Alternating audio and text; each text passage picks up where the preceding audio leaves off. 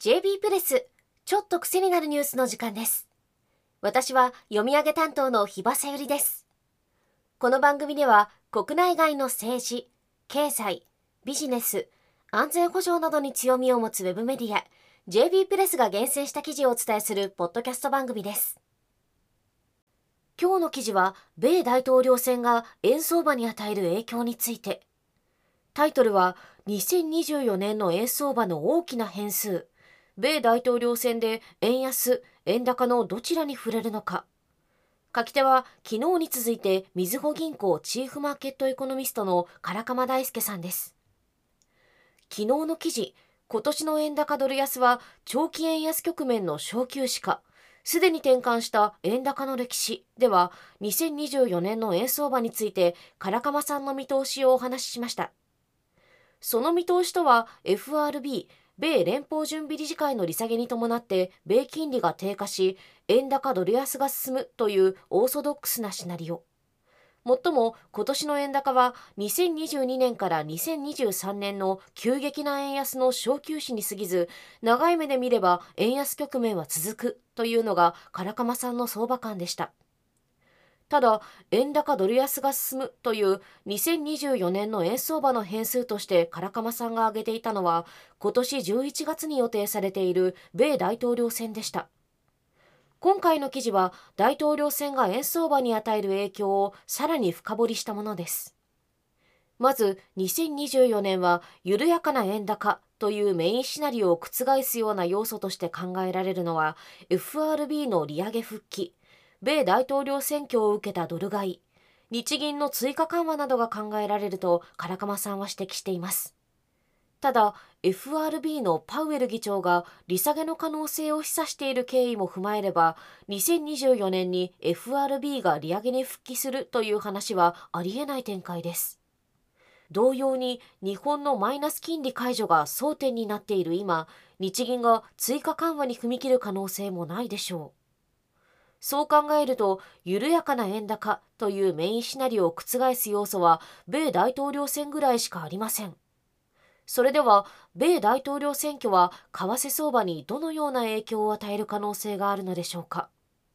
唐鎌さんによれば、大統領選の選挙日の前後100日間を対象とした値動きを見ると、選挙前はややドル安円高、選挙後はドル高円安という傾向があるそうです。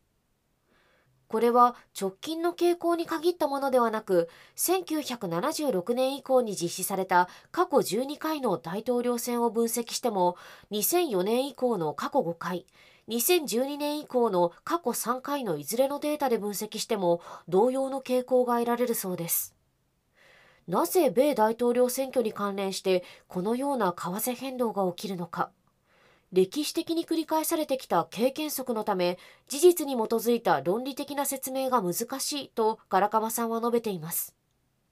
その上で、あえて背景を探るとすれば、米大統領選挙前は政治的不透明感が大きいので、米国からの資金逃避が起きやすいという側面はあるそうです。アメリカから資金が出ていくので、ドル安円高。でも選挙が終わり不透明感がなくなれば再び米国に資金が戻るという話です。今回の大統領選に限って言えばトランプ氏の再選がかかっており政治的不透明感が大きいので米国から資金を引き上げるという思惑は一段とありそうです。前回の読み上げでもお話ししましたが、仮にトランプ候補が無事に出馬を果たし、再選に至った場合、採用される経済政策は対外的には保護主義路線、対内的には拡張財政路線と考えて間違いなさそうです。前者の保護主義路線はアメリカに対する資本流入を促すことになりますし、後者の拡張財政路線は需給のタイト化につながります。つまり、インフレ誘発的な政策運営で、アメリカの金利低下に応じたドル売りという今のコンセンサスが根底から揺らぐ話になります。もちろんトランプ氏に立候補資格があるのかという疑義が生じており、現時点でトランプ政権下の米国を前提にシナリオメイクするのは少し気が早すぎますが、可能性の一つとしてウォッチしていく必要はあるように思います。また、唐鎌さんも指摘しているように、勝利するのが民主党であれ、共和党であれ、米国の経済政策の振り子が大きく保護主義に触れた可能性は変わりそうにもありません。実際にトランプ政権からバイデン政権に変わっても保護主義路線は変わりませんでした。ただ、トランプ政権になれば、なりふり構わないアプローチを取る可能性が高く、ニュースでの騒がれ方も大きくなるでしょう。為替市場の観点で見れば、保護主義路線に伴ってアメリカへの資本回帰が想像されやすくなります。それ自体がドル高を呼び込む要素です。トランプ氏が弱いドルを施行しているのか強いドルを望んでいるのか分かりませんが少なくとも言えることはインフレ誘発的な経済運営を通してアメリカの金利が上がりドル高円安になる可能性が高そうだということですアメリカ大統領選は為替相場だけではなく安全保障など世界中に大きな影響を与えますあと10ヶ月しっかりとウォッチしていかないといけませんねあそうそう。この記事は唐鎌さん個人の見解なので、実際の投資に関してはご自身の判断と責任でお願いします。また JB プレスのサイトにはマネーや経済に関する独自の視点の記事がたくさんありますので、サイトの方にも遊びに来てくださいね。